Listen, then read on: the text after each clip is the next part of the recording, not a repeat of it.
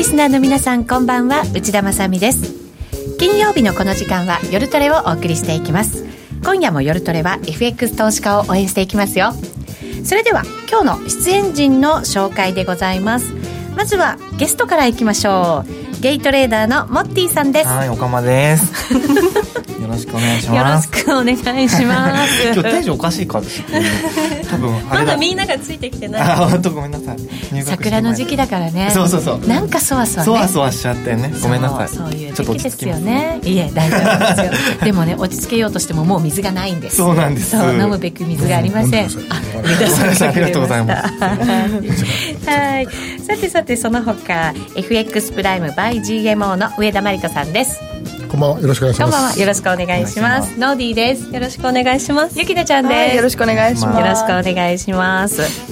これでだから平成最後にはまだならないのか。そうですね。発表前には最後になりますけどね。1日に発表でしたそうなんですよね。でもそう。今年度は最後の夜トレということになりますね、えー、貴重な。うんまたでも新年度になると上田さんちょっとなんか需給なんかいろいろ変わったりとかして為替相場もちょっと違う動きしたりすることもあったりするんですか？ですね。ただあの今なんて言いますかねあのずっと動かない中で需給結構あの東京市場時間には出てきてましたけど、うんはい、まあ変なしですけどもあのこういう、まあ、アメリカもちょっとうなりしてきたんでなかなかあの機関投資家も思い切って出れないんでまだまだこうなんていうか考え中というところなんでどれに関してはちょっとしばらくなかなかもう、あの出てこないなという材料が材料がというかまあ動きがですね大きな動き。まあ、最近ちょこっと動いてますけど、どっちかというとこれはもう他の通貨の動きに引っ張られて、はい、つどつどで円買いが出たりという円売りが出たりということでむしろそういう形になってると思うんですよ。ドル円ではないですね。なるほどね、ここまでもなんかポンド中心にとか、ね、えーと、この前はトルコが動いてとか、はい、いろいろなんだかね私たちにとっては事件のようなねなんかそんな動き方してる通貨もある中でドル円はなかなか動かないというのが続いてきました。はい、今回はまあそれでも動く要素なんかも伺いながら番組進めていきたいと思います、えー、この番組 YouTube ライブでも放送しています。ぜひ皆さん YouTube ライブに連動したチャットでもですね、えー、ご意見ご質問など入れていただきながら番組を盛り上げていただければと思います。それでは今夜も夜トレスタートです。この番組は真面目に FX FX プライム by GMO の提供でお送りします。お聞きの放送はラジオ日経です。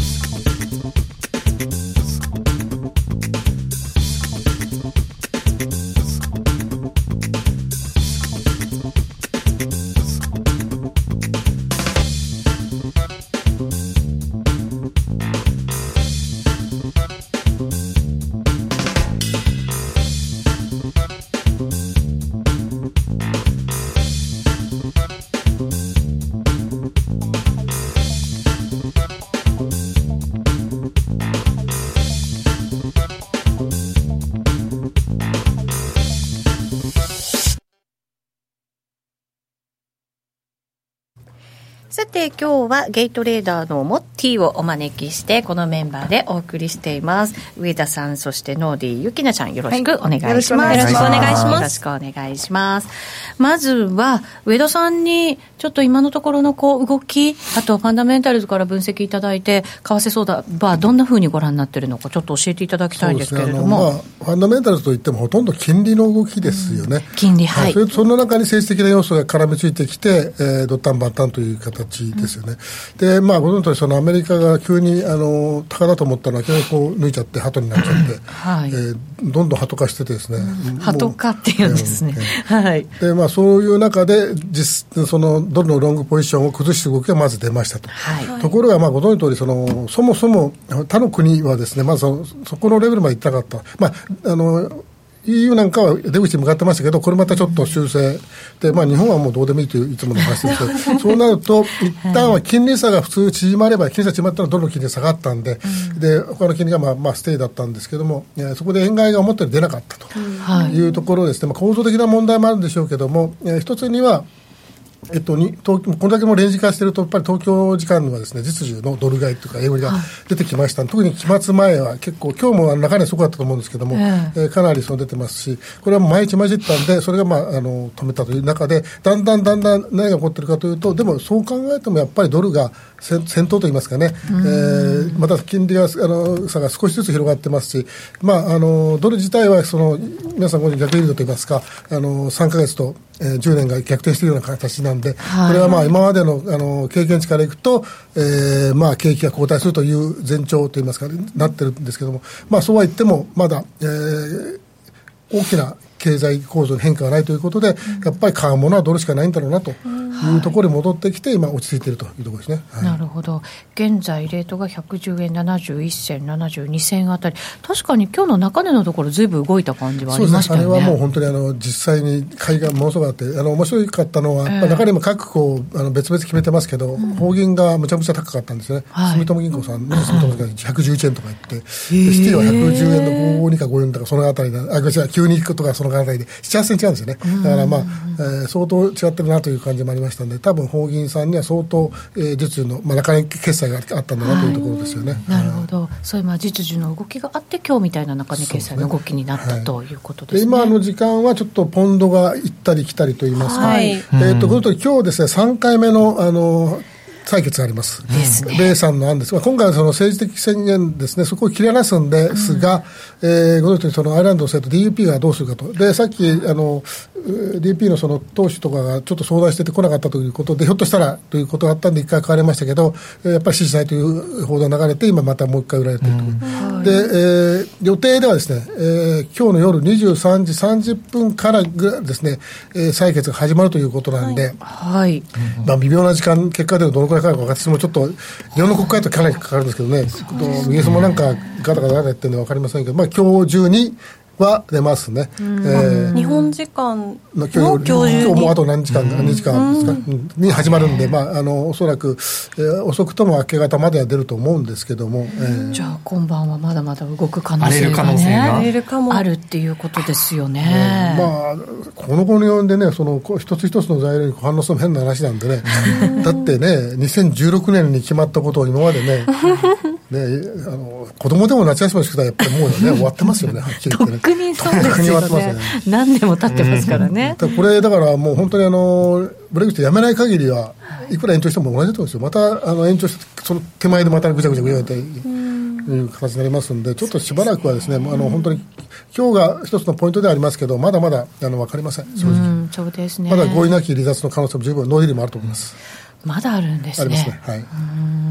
えーと、チャットには起きてられないかもというコメントもね、入りましたけど、あの後からも伺おうかなと思ってましたけど、まあ、こういう日って本当に動く可能性ももちろんあるので、ね。はい、注意点あったら、ちょっと上田さん、手締まっとくのが一番なんでしょうけど、まあ、あの大きなポジションを持たないということと、それからあの、はいポンドはですねあのもう少し短い、まあ、スキャン的なものであればいくらでもチャンスあるんですよね。でスプレートは広いって言いますけどその分その倍以上動いてますから、ですからあのもう一つはそのさっきも見てましたとやっぱり動きがですねこうならなくて、やっぱり一回上がり始めたらしばらくは続くんですね。で、トレンドが続く。えー、短い時間のトレンドですけどね。はい、まあ、そうなるともうとにかく上がり始めたらとにかく買って、うん、少しでも取っていって、で、もう、あの、そこで一回で終わらないかもう一回取れるんだったらもう一回買って、うん、で、今度はまた下がり始めたら、あの、3番で下ぐらいまで取れますから、うん、で、最後はもう本当になんか出てくると怖いんで、しばらくはもうステイという形で。はい、えっ、ー、と、まあ、ですから今日のまあ11時半に出ると思います。もちろん始まるんでね。はい、だけれども、まあ、あの、それこそ11時半まではいろんなちょこっとしたニュースで動くんで、その動きは取りに行くのは面白いと思います。当然、あの、ボリュームはちっちゃくして、はい、それからあのストップも、それから degree もちっちゃくしてつもりですね。そういう形がいいと思います。やっぱり動く通貨やった方が儲かるチャンスはもちろんあります。そうですね、はい、ただ、まあ、ポンドだけに本当に動き始めてから乗っても全然遅くないよっていうね。短期的には全く問題ないです。そうですね、もってぃはなんかポンドばっかりつぶやいてたような気もするけど。そうですね、うん、もう今年はねほぼ8割ぐらいはポンド？ポンドしかやってないですね、そうずっとツイッターでもポンドポンド買った売りみたいな。そんなことしかやってない。ニュースに反応、なんかニュースで反応しちゃった時とかでどうしてるいやもうそれはもう自動的に損切りにかかるのでそれも問題ない。じゃあもうルールにのっとってるからあんまり関係ないっていう感じなんですね。で結構ポンドのボラ特にボラが高い時は、結構テクニカル効きやすいので本当に。えーこんなにボラが大きくてもテクニカルが効いてる、逆に効きやすいのかなと思思いますね。それは高値安値とか、高値そういうことも？安値とかあとまあ言っちゃうと買われすぎ売られすぎっていうのもあ意外とねいける、なるほど、ううん。んかといって無理な欲を出すことはないけど。はいそうそうそう。じゃあポジションちょっと少なめにしてっていう上田さんのアドバイスもす。聞きもうまさにつつさすが。そうですね、モッティのそのチャートちょっと聞きやすいよっていうのも聞きつつ 気をつけながらね、はい。中身がないという方はちょっとあのご批判なんですけど、ヘッドラインで動いてるんで、はい。あのそそそういうこと反対残量はテクニカルしかない。それはみんながそう思ってるんで、だからテクニカルがあの働くとそういうことなんですよね。なるほど。これがおあの大きな流れの中で、じゃああの離脱はどうなんだって、みんなそう考えている人わけないんで、ヘッドラインに反応してるだけなんで、実際の中身は全くないんで、そうするとみんなそういう形でやってるんで、じゃあ次はどうするのって時にみんな同じもの見て、あもうそうそうって。じゃあもう売るかとか、もう買うかとか、そういうのが結構同期マンがいっぱいいるんですよ反射神同期マンが。おー。ノーディーはポンドあら？ポンド。ポンドねそうですね。あんまりこうふいっぱいを触れないようにしてますね、うん最近はね特にね、ゆきなちゃんも触れてないかな。全くですね。全く、はいよかった、はい。そもそもトレードしてんの？あんたは。ゆきなちゃんチャート見てたりするんだよ。そうだよ。そうそこを写真撮りたい上から目線ですよね。守ってもらってるんで親衛隊だからねそうそうそうそう素敵そうよなんですはいなので皆さんも今夜はぜひ十分にご注意をねいただきたいと思います、ただまだまだなんか簡単に型がつくってわけじゃなさそうですね、ただあと問題、トルコもあるし、えーとはい。まあ、あとはサウスアフリカもあります、トルコは日曜日の選挙ですね、地方選挙なんかそうなんですよはい。おそらく明日のですね、はいえー、と日本時間の朝にですね、えー、とムーディーズのえー格付けあのさ南アフリカ出ますので、はい。今のところ多分据え置きじゃないかと、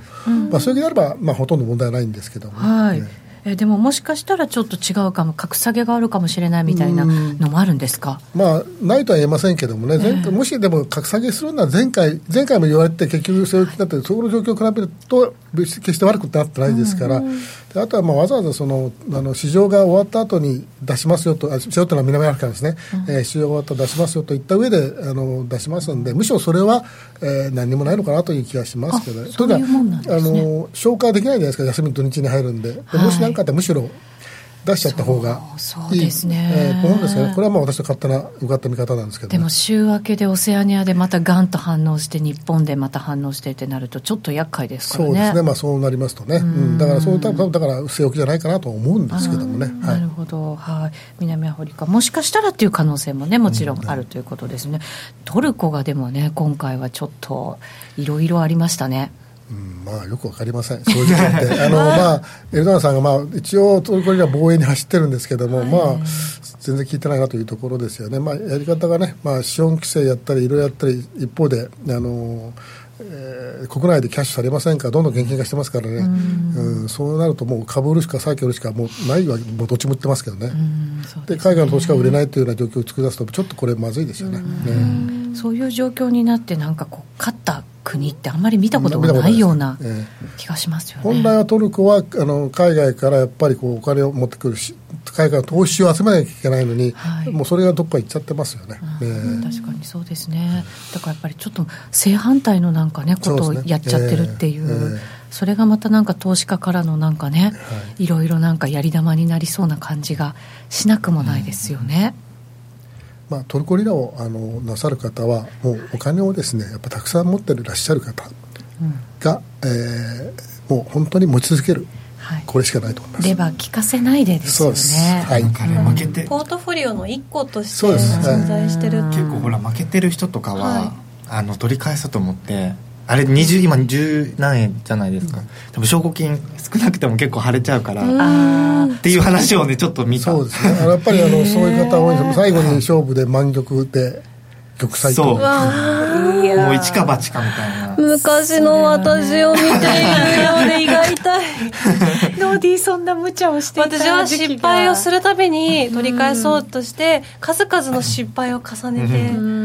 今それを生かしながらトレードしてるので、まあ、あのので言ったようにそのポートフォリオの一環としては決して間違ってないと思うんですよね、はい、金利もね金利もつきますし、ね、トルコという国以の立地条件もいいですから、はい、当然、まあ、今ね、投資なんかでもありますよね、必ず。で、投資でやるぐらいだったら、FX の方がよほどコストは安いですから。あ手数料も、ね、手数料、それから、あの、なんて言いますか、あの、為替の自由が効きますから、投資は大体全部ヘッジするか、それともヘッジできないか。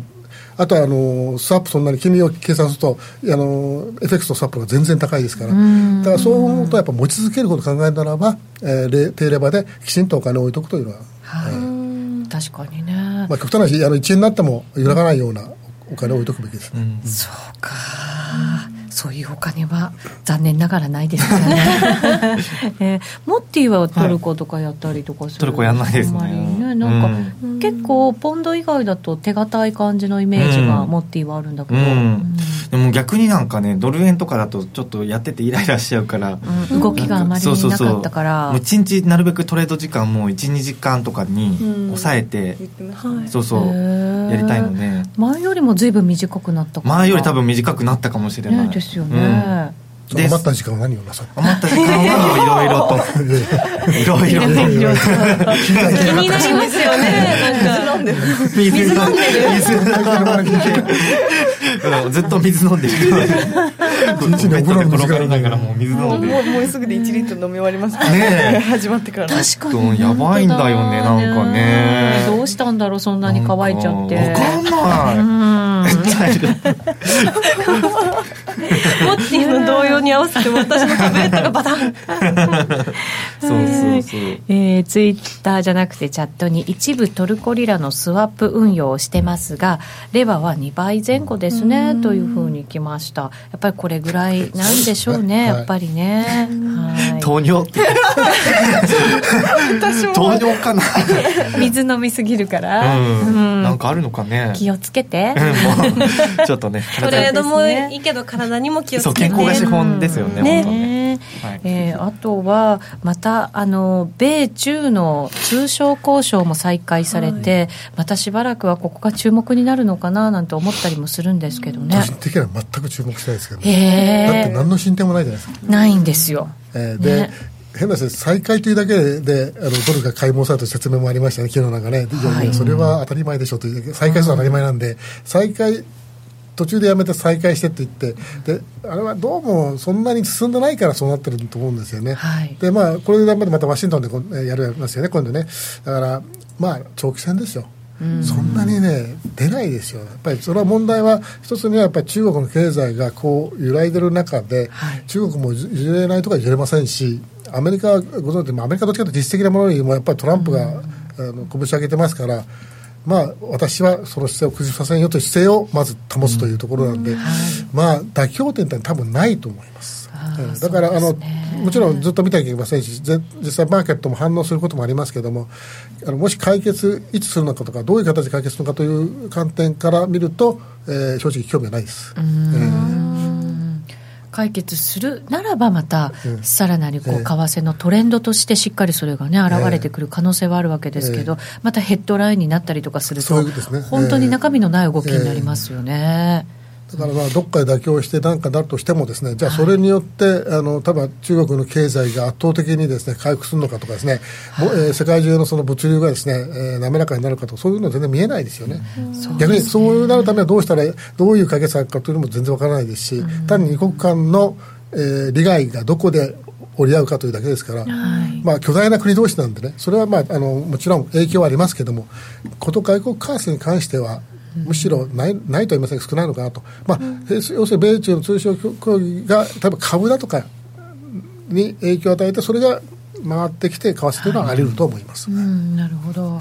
まあ、だから今後見ていかなきゃいけないけれどもここもまだ長期戦だよということですね。もちろんなんかどっちも政治をねなんか背負ってきてるようなところがありますからやっぱり譲れない部分っていうのが大きいわけですよね、まあ、ただ合同に関しては影響あるでしょうね。これもどっちかの中小中小来たまず中小企業というよりはあのやっぱり中国の経済、はい、これはもうあれだからもろにね、でだからその伸びれば伸びるほど中国経済ってやっぱりなかなか回復の糸口が見えないというとかありますよね、はい、だからそういう言いまして昨日だかなんかあのどっかのアメリカ研究所がずっとその、えーと、一2%弱中国がごまかしたという、まあ、ごまかしたというか、計算間違いしませんけど、いや、でも2%って大きいですよね。えー、まあ、それは多分まさかそんなもん、もうちょっとと思いますけど、まあ、あのそういうこともありますんでね、やっぱりちょっと5ドルは要注意ですね。はい、本当そうですね、なんかいろんな対策はやってますけど、うん、それの効果が出るかどうかって、やっぱり微妙な感じになってきてますね。そうですね、えー今まではこういう方ですけれども、独裁国家であることが、はい、えー、非常にいい面で、あの経済が上向きの時ってそうなんですよね、ところがあの、経済が下向きになってくると、むしろそれが阻害要因になるんです。まあ、どことは言いませんけど、某国もですねなんとかミックスで言ってますけど、これがまあ下向きになってますので、ちょっと非常に危ないかなと思っております。日本言ってますほらなんかインドもねそのなんとかミックス言われてましたからね、でもねどっちかななんて思ったりもしますけど。はい。そうするとじゃあ日米中はやっぱりちょっと引き続きね注意は必要ですけれどなかなかこう本格的な動きになるのは難しいということなので私たちやっぱりしばらくはその為替じゃなくて金利の動きをちゃんと見ながらっていうことになるわけですかねトレードする場合は。さっきね、まあ、ありましたけど、ポートフォリオとしては金利を見ながらで、うん、必ず根っこのポジションを持つというのが大事で、はい、でえーとまあ、あのスキャルとかデートレするんであれば、やっぱり動く通貨、そこでドル円をやる必要は全くない、あのスプレッドが狭いかもしれませんけど、はい、えー、フラストレーションたまりますし、うん、その苛立ちがですねあのなんて言いますか、相場を見る目を曇らせますから、あ素敵、えー、だから 動く通貨あの、本当に動く通貨をやればいいんです。うん。えー、そこそうなるとあの先ほども話したんですけどもう別にあ何もファンダメンタル何も本当チャートだけで大丈夫です、それもたくさんのチャートして見なくていいです。あの本当にもうあの普通の、まあ、ノースカストだとお尻だけなんか一つ見ればいい話でシンプルに。シンプルに。もうあの入るのはもう飛び込んで次出るとこ探してでどうから裏付から返すからだけ判断して、えー、飛び降りると。うん。まあ、揃えておいてもいいんですよ、本当に。えー、それでも反射神経でトレードするみたいな、そういうことですね。まあ、そういう時期はありますよね。うまい方は飛び飛び乗って飛び降りるんですけど、あのそんなうまくない方でも 乗るときには飛び乗って、で降りるときはそろっと降りてという形で利益は取っていけると思います、あなるほど。しばらくというかそういう感じのトレードをしなきゃいけない時期って続くんですか？このやっぱりドル円がね、この状況であるということは、結局あのいつもそうですけど同じ方向にこう金利がいってる。で中で全部がそのなんて言いますか利上げ方向に行っておればものすごくこう経済循環としてうまく回ってるというのがそれがだおかしくなってるわけですから、はい、やっぱりこの確信を持って買える通貨がないということ。です。うん、だからまあそうなると、えー、変な話ですけどさっき言った、まあ、比較的安定した高級通貨をポートフォリオとしてちょこっと持っててそれはそれでも楽しみに持っておくと。で一方であの短いあのタームでのそのトレーディングを繰り返すと、はい、で、えー、利益を積み上げていくというとだから本当に一気にこう利益を取ろうなんて無理ですから、細かく、ね、1日1銭じゃないですけど本当に1日1回動く通貨やってればこれがまあ5000円1万円2万円となってきてそれでもねあの毎日勝てば何十万円に月になりますから、はい、年間に何百万円になりますから、ね、はい、証拠金もね徐々に増えてくるとやっぱりかけられかけられるって言っちゃいけないですね。入れられるお金も増えてくる。わけですからねダメですダメですダメです。訂正しました。はい。怒っときます、はい、ごつんですよ。そうです。そうです、ね、でも確かにそういうふうにしてコツコツ増やしながら結果1年経ったらまあこんなに増えてたぞっていうようなこう欲を前面に出さないトレードをしていく必要があるってことですね。え上田さんがずっと為替市場を見てきて、はい、こういう相場って結構あるもんなんですか？あの昔はなかったですけど、この何年かやっぱり何何何ヶ月かとか言いますか、ありますね、やっぱね、えー、どうしようもない場面って、やっぱりでも、よく考えると、それはあのやっぱり日本の個人投資家の目で見見始めちゃって自分がですね。だからドル円をどうしても先に見ちゃうんで、はい、それを離れれば、まあ、あの逆に言えばこんな相場いっぱいあったんですよ。いっぱいあったけども、あのいっぱい動い他の通貨が動いたりなんかしてですね。だからそんなに気にしなかったんですけどやっぱり去年あたりからあのなんていうか奴隷があまりにも動かないんでそこにフォーカスされてですね、そうすると動かないから見てしまうと。であの動かないのにやってしまうとなって。はいそのそばでポンドが激しく動いてるんですけども、そうなんです、目がいかなくなっちゃうんですよね、そっちに。まあ、ユーロもあの時々動かなくなりますけど、そのユーロも何のこのいつまにかね、この下がっちゃって、びっくりしますよね、なんかでも。だからちゃんとやっぱり幅広く視野広く見ていかないと逆に間違えちゃうんですね、こういう。あとニュージーランドなんかもすごいですよね、はいそうですそうです。エッチさんの大好きな。それがね好きなんですか？こういう時にたまたまね ポジション持ってないけど。あるあるかもしれない。たまたまですけど大体オージーかニュージーで動きのいい方をやってたりするんですけどたまたまオージーの方をやっててでふってみたらあらみたいな感じの、そうなんですよね。まあオージーもちょっと動いてたので、まあ、いいんですけど、これまたねストレスたまりますね。やっぱたまりますか？ストレス。たまります。あとやっぱりこう、あの反応が単純なんです相通貨はね。あの、によくこの前あの結局次があるとすれば利下げだとそれだけで下が急落するじゃないですか。あれだけね。だけど、日本ってもうだって金利上がることないのにだったらもっと売れよとなるでもそうはならないですよね、はいそうそういう意味ではまあメジャー通貨と、まあ、マイナーとまで言いますけど、まあまあ、あの純マイナーですよね、はい。そういう意味では本当に非常に扱いやすい通貨、特にまあ金利がにフォーカスされてますから、えこれからもだからニュージーランドとあのオーストラリア注意して見ていると、えーチャンスはあります、いくらでも。ね。ど両サイドでチャンスがあります、うん、で結構行き過ぎるところまで行ってくれるじゃないですか、だからなんか後から見てもああまあ結構取れたなっていう、ん。はい。なんかそういうのがね実感できる通貨ではありますよねここからどうなんでしょうね。何をポイントにファンダメンタルズでは見ていけばいいんですか？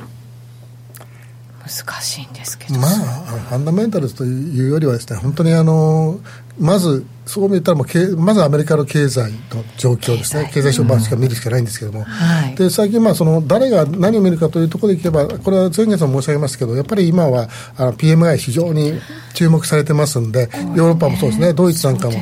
PMI が悪いと素直に金利下がりますから、まあ、そういうところを見ていって、えーまあ、金利を比べながら、でえーまあ、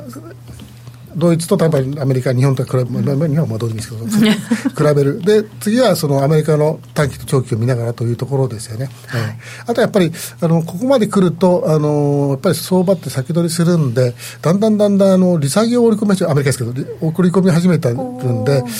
まあ、そこはちょっと要注意かなという気がします。ただ、ああの冒頭申し上げましたように、とはいって、他に買う通貨ないですから、はい。あのドルが暴落するとも急落するとも思ってはませんけども、何かの表紙に、まあ、50銭1円ぐらいは下がることもありますんで、まあ、それに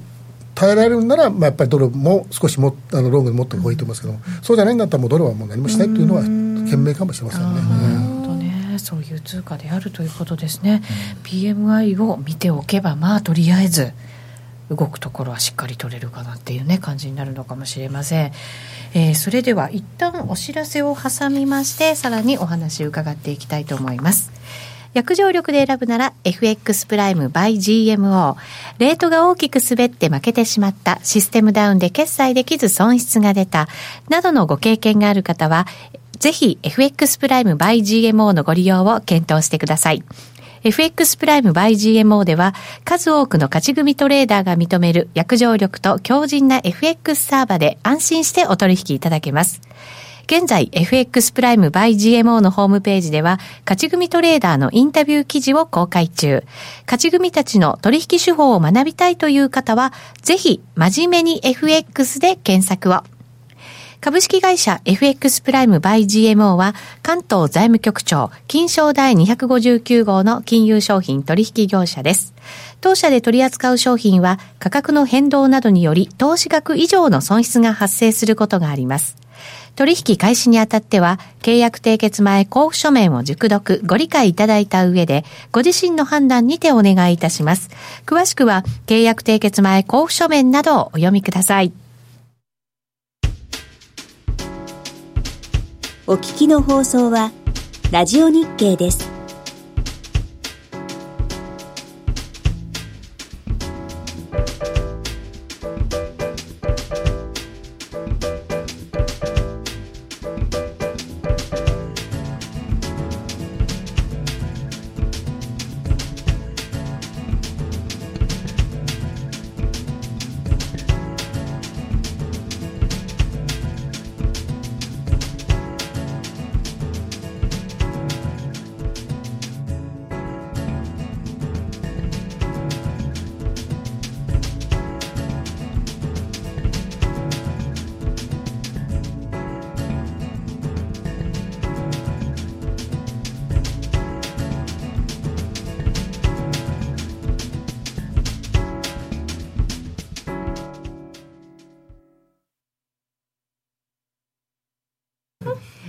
さて今日はモッティをゲストにお招きして夜トレ進めています。引き続きよろしくお願いします。お願いしますじゃあここからはモッティのトレード話に行こうかなと思います、資料も準備してくれました。まあでもなんかこれまた使い回しですよ。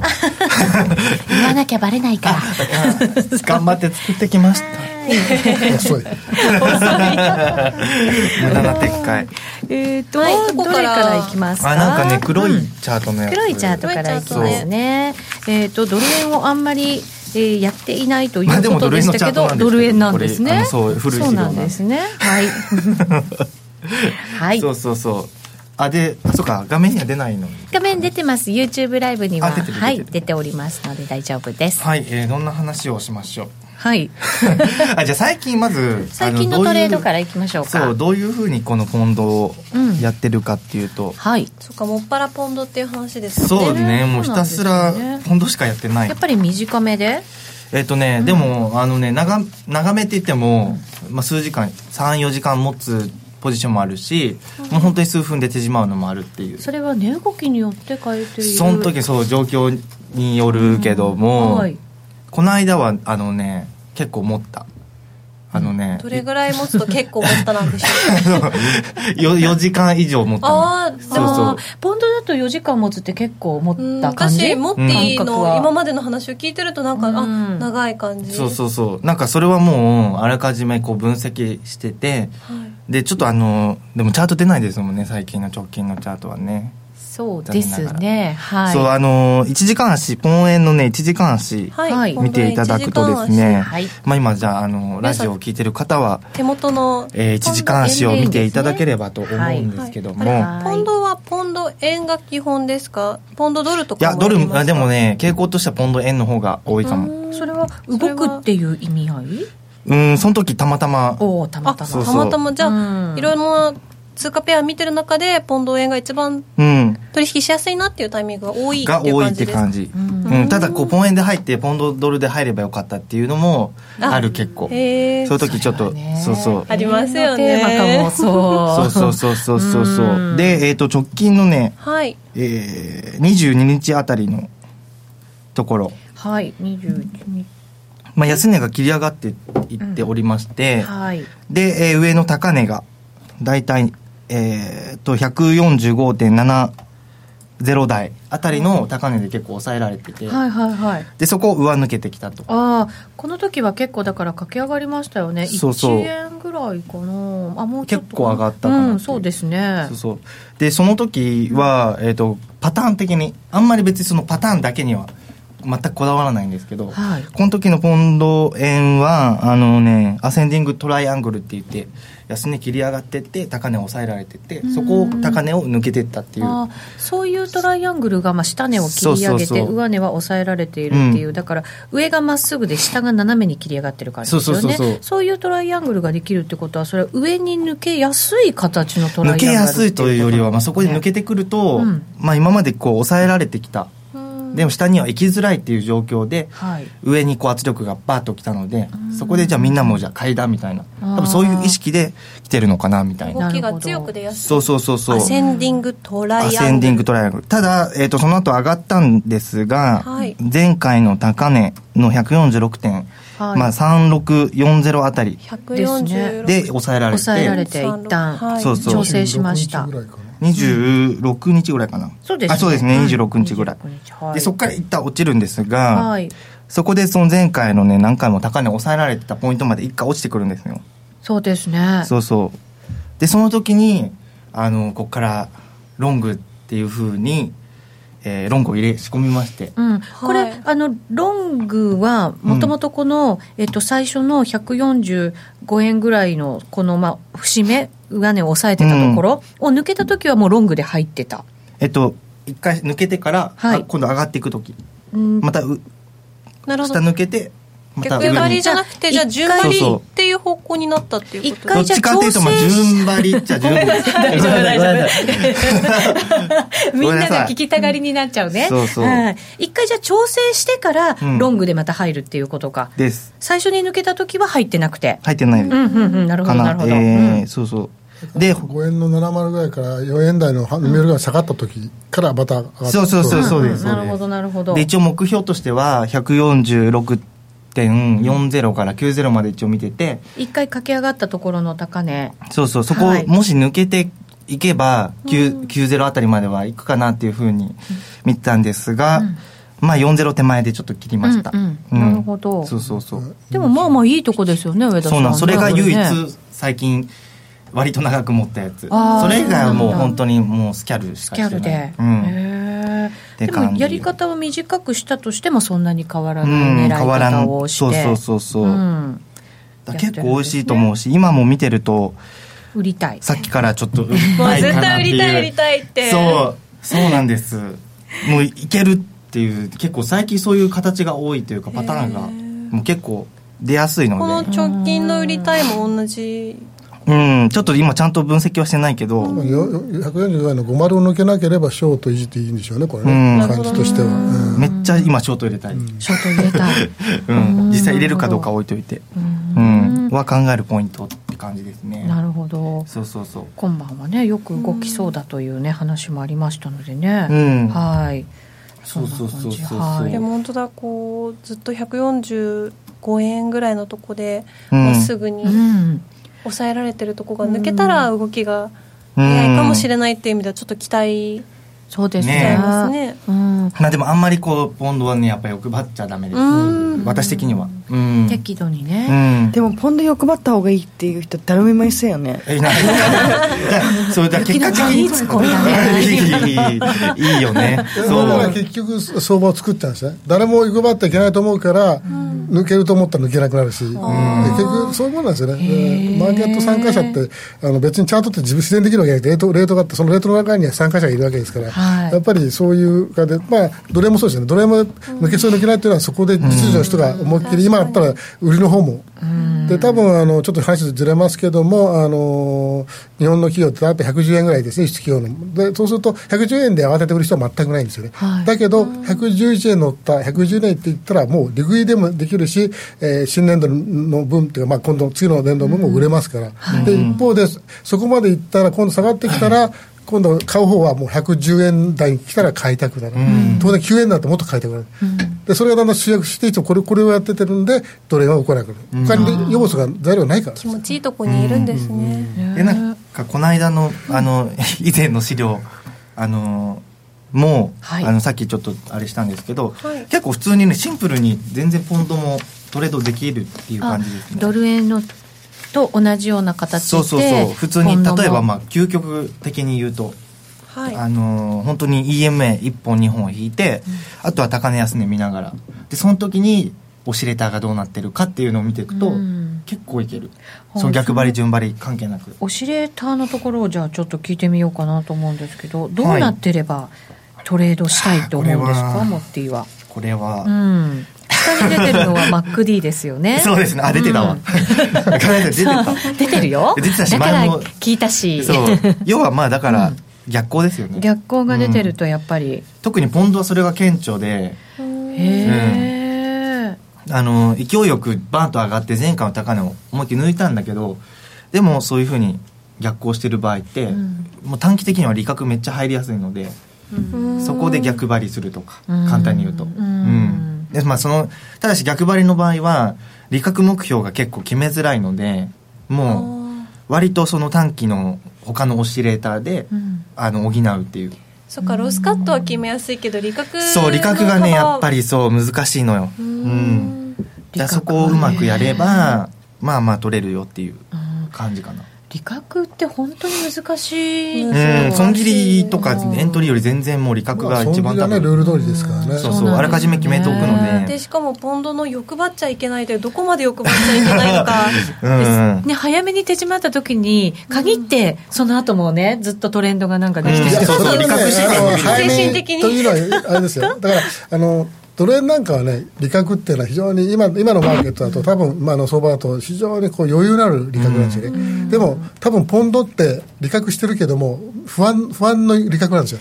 だからどんどんどんどんそういうであの A さんが利確した、まあ、もちろん A さんが誰か分かりませんよ。マーケットでだんだんだんだんこう例えば上昇してるけど上昇力なかったけどえやっぱり私も利確しよう利確しようって最後にドスンといくような形なんで、うん、もう不安の利確で。奴隷はあの一人の人が利確したら別に動かないじゃないですかはっきり言って、うん、えー、確かに。なんかポンド円ってでもそうその動きのせいなのかもしれないんですけど流れに逆らうと死ぬみたいなイメージ強いですよねあトレンドに。トレンドに。トレンド出たら逆らうとっていうかなんかこうあのトレンド出た時に出るっていうか出そうなところももうちょっとすごい気をつけた方がいいというかあの利確利確でこうじわじわってなってるから助かりそうな空気出るんですけど、うん、なんかドスンっていきやすいそれは多分なんかマイナー通貨全般に、そうですね、言えるかもしれない。キウイとかも。最後最後の利確は自分かもしれないと恐怖でみんな戦ってるわけですよでもでもでもと頑張る人は中にはいるわけで、うん。特にあとやっぱちょっとまあメンタルっていうのもなんですが、はい、やっぱねあの普通に腹筋免疫が結構出てても一瞬で縦根まで戻ったりとか全然あるのでそこでちゃんと持ち続けられる根拠がちゃんとあるかどうかっていうのはめっちゃ大事。持ち続けられる根拠か。そうそうそうでもなんかもう同年とかまで戻っちゃったら一旦はもうなんか手まっちゃう手まった方が逆にいいような気もしちゃう、時間軸もあると思うんですけど確か時間軸同年まで戻ってきた時にこう、まあ、トレンドラインでも何でもこうロスカットしたいな今入るんだったらないなみたいなところに入るとやっぱ一旦利確利確じゃないけどあのまあ、利切りとか、あるいはちょっとね、一旦おしまいみたいなことをしたくなりますよね、結局なんかそこまで戻っちゃうのってその大前提に考えてたことが、もうなんか崩れちゃってるような気がするから、本当だったらもっと早く手締まっとかなきゃいけないかもしれないんだけれども、結局同年まで持っちゃうっていうパターンも結構あったりするかもしれない、難しいですね。難しい。まあでもねどのトレードでも多分それは一緒かもしれない、ただそれがこう勢いが強いのか勢いねそうそう。確かに上田さんこれ勢いって結構大事かもしれないですよね。そうですね、まあ、我々がよく言うモメンタムというところで、まあ、その裏側にはまあ相場が若いかどうかというところ、どこからその明確なトレンドが出たかというところですね、だからトレンド出てからまあ時間が経ってない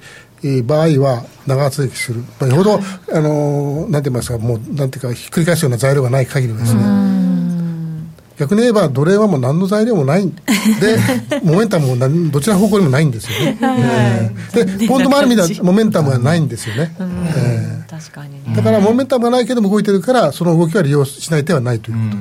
と、で奴隷はモメンタムも何もないんだから動かないんだからもうやめときなさいということなんです、ね、そうですね、えー、モメンタムのあるものを選べっていうことですよね、はい、でもなんかこういつも見てるものと違うものを見ちゃった場合って入るタイミングがすごく遅れちゃって結局入ったところでそこがなんか高値でなんかこう買っちゃったとか安値で売っちゃったとかそうなりがちなことって私結構あるんですよね、まあ、でもそれは何回も繰り返してあの傷浅くしておれば慣れてくれば大丈夫かなと思いますけど、だって誰でもあの初めてね、その入った時わからないですから、うん、でもそういったらいつまでも経っても新しい通貨もできないですし、うん、そうですね、だからあの本当にあのポジションをちっちゃくして、繰り返し回数を増やすという、ね、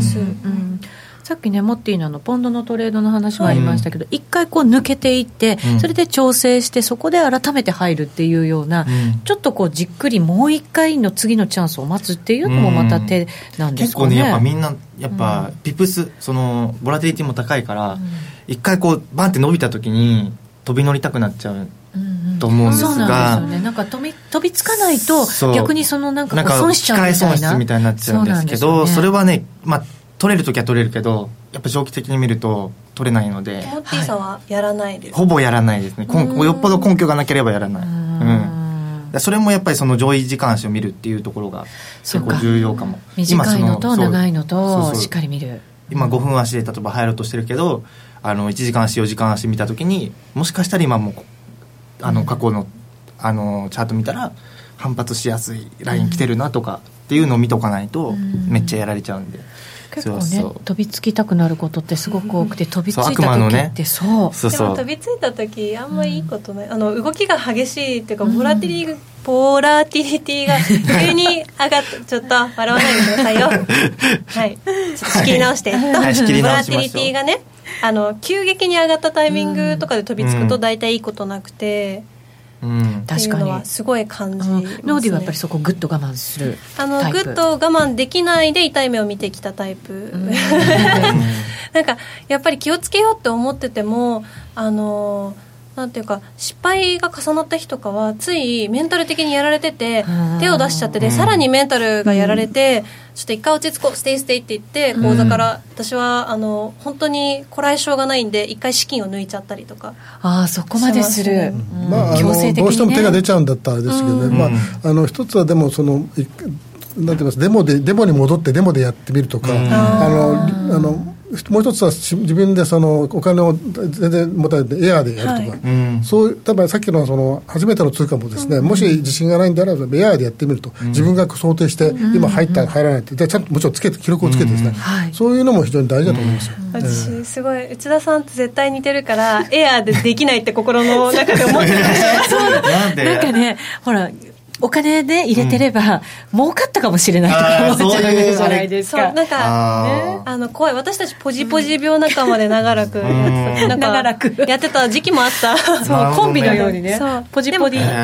ポジポジ、ポジポジコンビ。でもでもワクワクしちゃう。でもでもしますか？でもは結局その自分のトレ、なんか、例えば新しいトレードルールとか、試してみて、それ通りにちゃんとやんなきゃいけないんだけど、それでやってもし資金増えたら、あ、じゃあこのままやったら、いいかも、うん、式もいけるじゃんみたいな、ちょっとそのワクワク感はねあるから、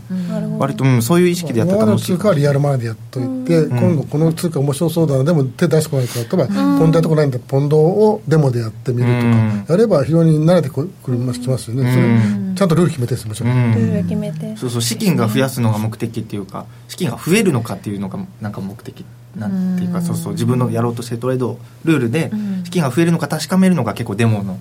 なんか一番いいやり方かなって思います私は。でももう頑張ってみましょう、ね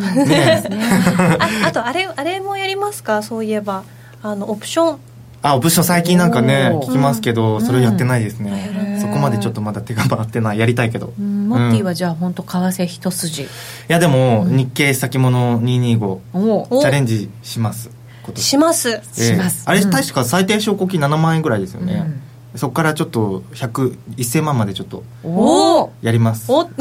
すごいな生放送で、生放送か、まあ、ツイッターかどっちかちょっとまだ分かんないけど。ちゃんと。そうそう。結構それも検証今検証してるので。去年も検証してたんですけどなんかすごく自信が感じられる、うん、本当に？いや分かんないですよ。何事も100%はないのでそう分かんないけど。水が自信に変わる。みんなで水を飲む水、水を飲めばこの幸福水を飲めばね、ちょっと怪しい感じになってでもそれも検証を重ねてるから、やるって言える、ようになってきた。そのいきなりやっぱ資金を入れて、何も今までちゃんとトレードルール検証してこなかったのに例えば人のなんか手法適当に取り入れてやって、たまたまね短期的に勝てても絶対どっかで溶かすと思うので、うそうそうやっぱ検証めっちゃ大事だし。新しいもの始める前には必ず。まず必ず。うん。えーと、トレード記録はかなり有効ですという、うん、でも新しい手法にした時に使うくらいかなとかっていうね。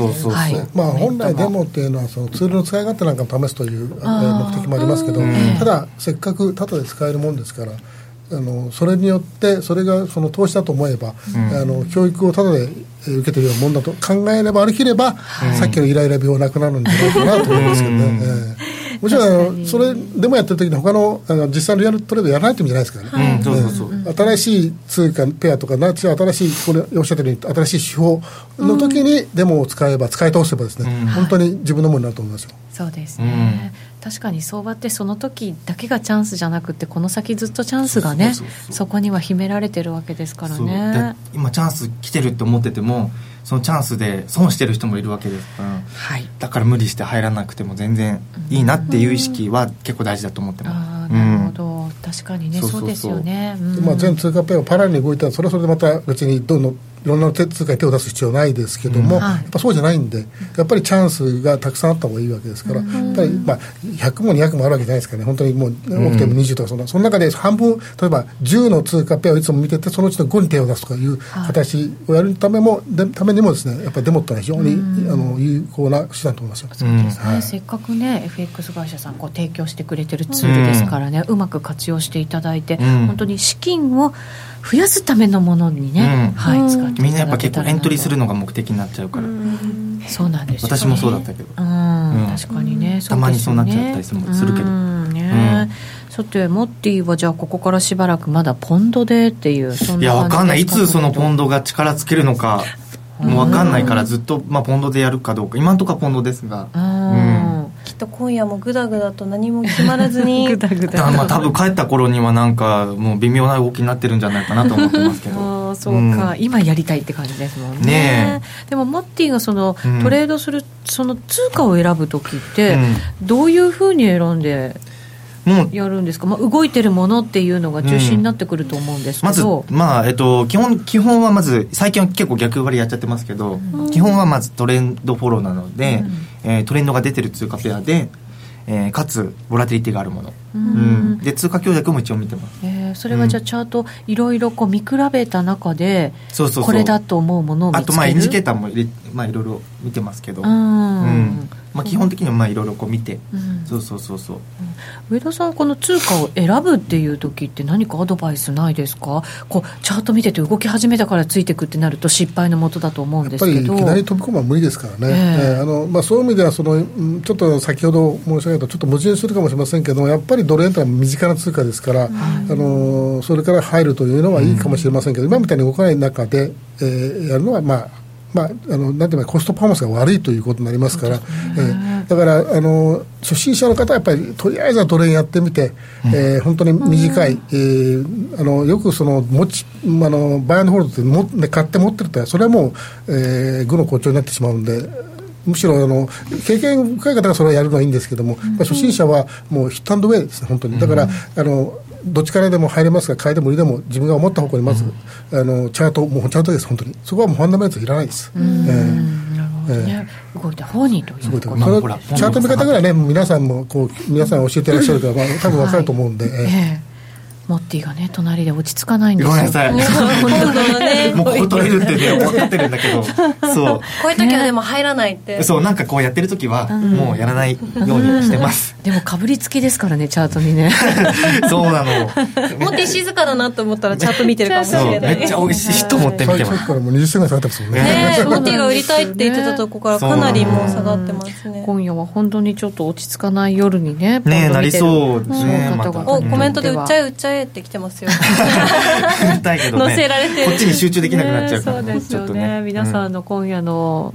ポジションはね、またトレードはどんな感じになるんでしょうかね。今起きてこの夜トレを見てくれてるっていうことは多分トレードやる気満々の、ね、方もいらっしゃるんじゃないかなと思いますけどね。ねに関しては先ほど申し上げた採決があってそれその時まであのしばらく前はやっぱりスクエアにして、えー、でその後結果が出てから動き始めたらそれに乗るというのも手ですよ。えーあの多分もうあの金曜日ですからスプレッドも広いしあれ動きも激しいかもしれませんけども、けどもその朝まで多分動きが続きますから、はい、十分あの取れるかなと思いますけどね。モッティ眠れない夜になりそうですけど。いやもう寝ます。あれ？モッティ結構潔く寝ます。そう潔く結構もうその日あ取れたらあ。取れたらもう寝ます。そうなんですね、うん、今日はもう寝る。どれぐらい取れたら寝ちゃおうみたいな、あそういうの特に決めてないけどなんか今一応もうトレードが収益が結構メインなので、ただ欲張ってなくて結構その専業とかになるとあの1日何50万円とか100万とかっているんですけど、うんなんかそういうふうに無理しちゃうといつか破産するなって今ちょっとまだ思ってるのでもう1万から10万ぐらいの間で取れればもう十分っていう意識でやってます、そうそうそう。でさっき上田さんにもねなんかアドバイスいただきましたけど、うん、本当コツコツ積み上げていけばそれが大きな利益になるっていう、ね、そうそうそう別に1日でなんか50万とか100万とか取る必要はないと思ってて、う。ん、あとなんかここまで取らなきゃいけないとか思うと逆になんかちょっとプレッシャーになって変なとこで入っちゃいそうな気がする。あの夜トレでもデモトレードでバトルとかをしてたじゃないですか。あれ本当に、はい、前にやってたんですけど、うん、やっぱバトルであの毎週金曜日のここのために成果出そう。じゃあ今思ってる通りのトレードしてたけど成果出てないっていう時に無茶しちゃうんですよね。そう。なんかあと1000円取っておけば今日1万円それめっちゃわかる。ったじゃんみたいな。わかる。あの こっちの都合で切りのいい数字みたいな。あの利益が例えば9万8000円でしたそうそうそう。あと2000円で10万とかね。大台よみたいな、ね、それを結構ね失敗パターンだったりする、うん、それが1万2000円になっちゃうん そうそうそうそうでもこう考えると失敗パターンは本当みんなよく似てるなっていうね、うん、全然パターン化されてるというか、本当そうですね、ただやっぱ実際にチャート見てると忘れすっ飛んじゃうんですよね、やっちゃいけないっていろんな人が言ってるのになぜか、気づいたらやってますよね、もう。だから利益の目標が高すぎるんだと思います。その自分のお金の許容値というか、器に対して取ろうとしてる利益が大きすぎるから、そういうことが起きるのかなと。確かに、ね、そうそうそうそう。マイナスを出さないことですよね、例えば自分が、えーと、今日一番儲けると決まって9000円であの変な人ですけど一旦1000円とあってそれがマイナスの9000円だったら次の日、えーと、もう2万円儲けなきゃいけないですから、ね、2万1000円か、取り返すっていうのはすごい大変取り返す時って倍,、倍ですもんね、ゼロならまあトントンだったら全然またちゃんとチャンスに乗れば、そうですね、はい、今日はトレード話で盛り上がってきました。この後延長戦でも少し盛り上がりたいなと思います、うん。うんさてここでですね今夜は皆さんに大切なお知らせがございます、えー、実は今夜でこの番組からゆきなちゃんが卒業することになりました、え。ー、寂しい。パチパチいやいやいや拍手拍手しないで親友会だか。ら私拍手じゃないよ、ね、どっちか。なと、うん、ゆきなちゃん番組に出てどうでしたか。いや本当なんか。あっという間でした、うんあの毎週金曜高野さんに始まりね本当にうん、ね、で多分今までの人生で全然知らなかったことをねそうそうそう FX 取引という、はい、そう最初本当に何もわからない状態で、あの一緒にやった。覚えてますか？トレードバトル。トレードバトルもそうです。がとんでもない量の ポジションを売り返してそこでポポンド円恐怖症になり。なんか3万円ぐらいしか資金なかったはずなのになんか200ポジションを 売り返して1週間で。暴走したりして。確かに確かに。なんかポジポジ病の最先端みたいな感じで初めてすぐにもう本当にフルスロットルで行っててあすごいすごい子が来ましたみたいな。男気なのか何なのかねよくハーゲンダッツ指数とか覚えてくださるか めっちゃ嬉しいですね。そうだった。ありましたありました。ありがとうございました。いきなり損失が出るとハーゲンダッツにガリガリガリ君だと個数が多すぎるからちょっとハーゲンダッツにして。高級な挨拶挨拶 してね。はい。でもなんか番組通してゆきなちゃん。がねなん。か面白発言とか本当に急にポン入れ込んできたりとかそうハーゲンダッツ指数に始まりね。だから、もう読み出してきたんだなんかいろいろ。そう。なんですよね。そうでだから本当に番組に欠かせないメンバーの一人だったななんて、ね、ありがとうございました、はい、うん。なので ちょっと上田さん送る言葉を一言ね 聴者として。ください。ねまあ、あの卒業というね言葉なんですけど、まあ、あのご存知だとは思うんですけどあのアメリカ英語ではコマースメントといってそれはあの始まりという意味なんですよね。だから卒業というのは終わることではなくて始まることなんで、えー、これからまあ次のステップで、はい、えー、ぜひあのご活躍をお祈りしてます、はい、えじゃあやっぱり拍手だ、うん、そうだね。それを聞いたら出発スタートだから、また新たなスタートだね。はい。お水飲みながら頑張ります、はい、最後にじゃあお水飲み方あの持っていってください えっと今日ラジオを聞いてくださってる皆さんそして YouTube ライブご覧になってくださってる皆さんにゆきなちゃんから一言。いや本当にありがとうございましたと、うん、楽しかったの、えー、本当にこの2つ本当楽しかったです。ね本当に本当ありがとうございました、でもたまに遊びに行くので。はい。ぜひぜひ。待ってます。待ってます、お別れのいなり寿司。じゃないですけど始まりのいなり寿司。で 始まりのいなり寿司。そうです春だからね、はい。うん、スタートですね、確かに確かはい。ありがとうこれからも夜トレはゆきなちゃん応援していきたいと思います。長い間本当にお疲れ様でした、ありがとうございました。はい。この後延長戦ちょっとだけ皆さんお付き合いください、はい、これは見てください、はい、ぜひ。ぜひよろしくお願いします、この番組は真面目に FXFX プライム by GMO の提供でお送りしました。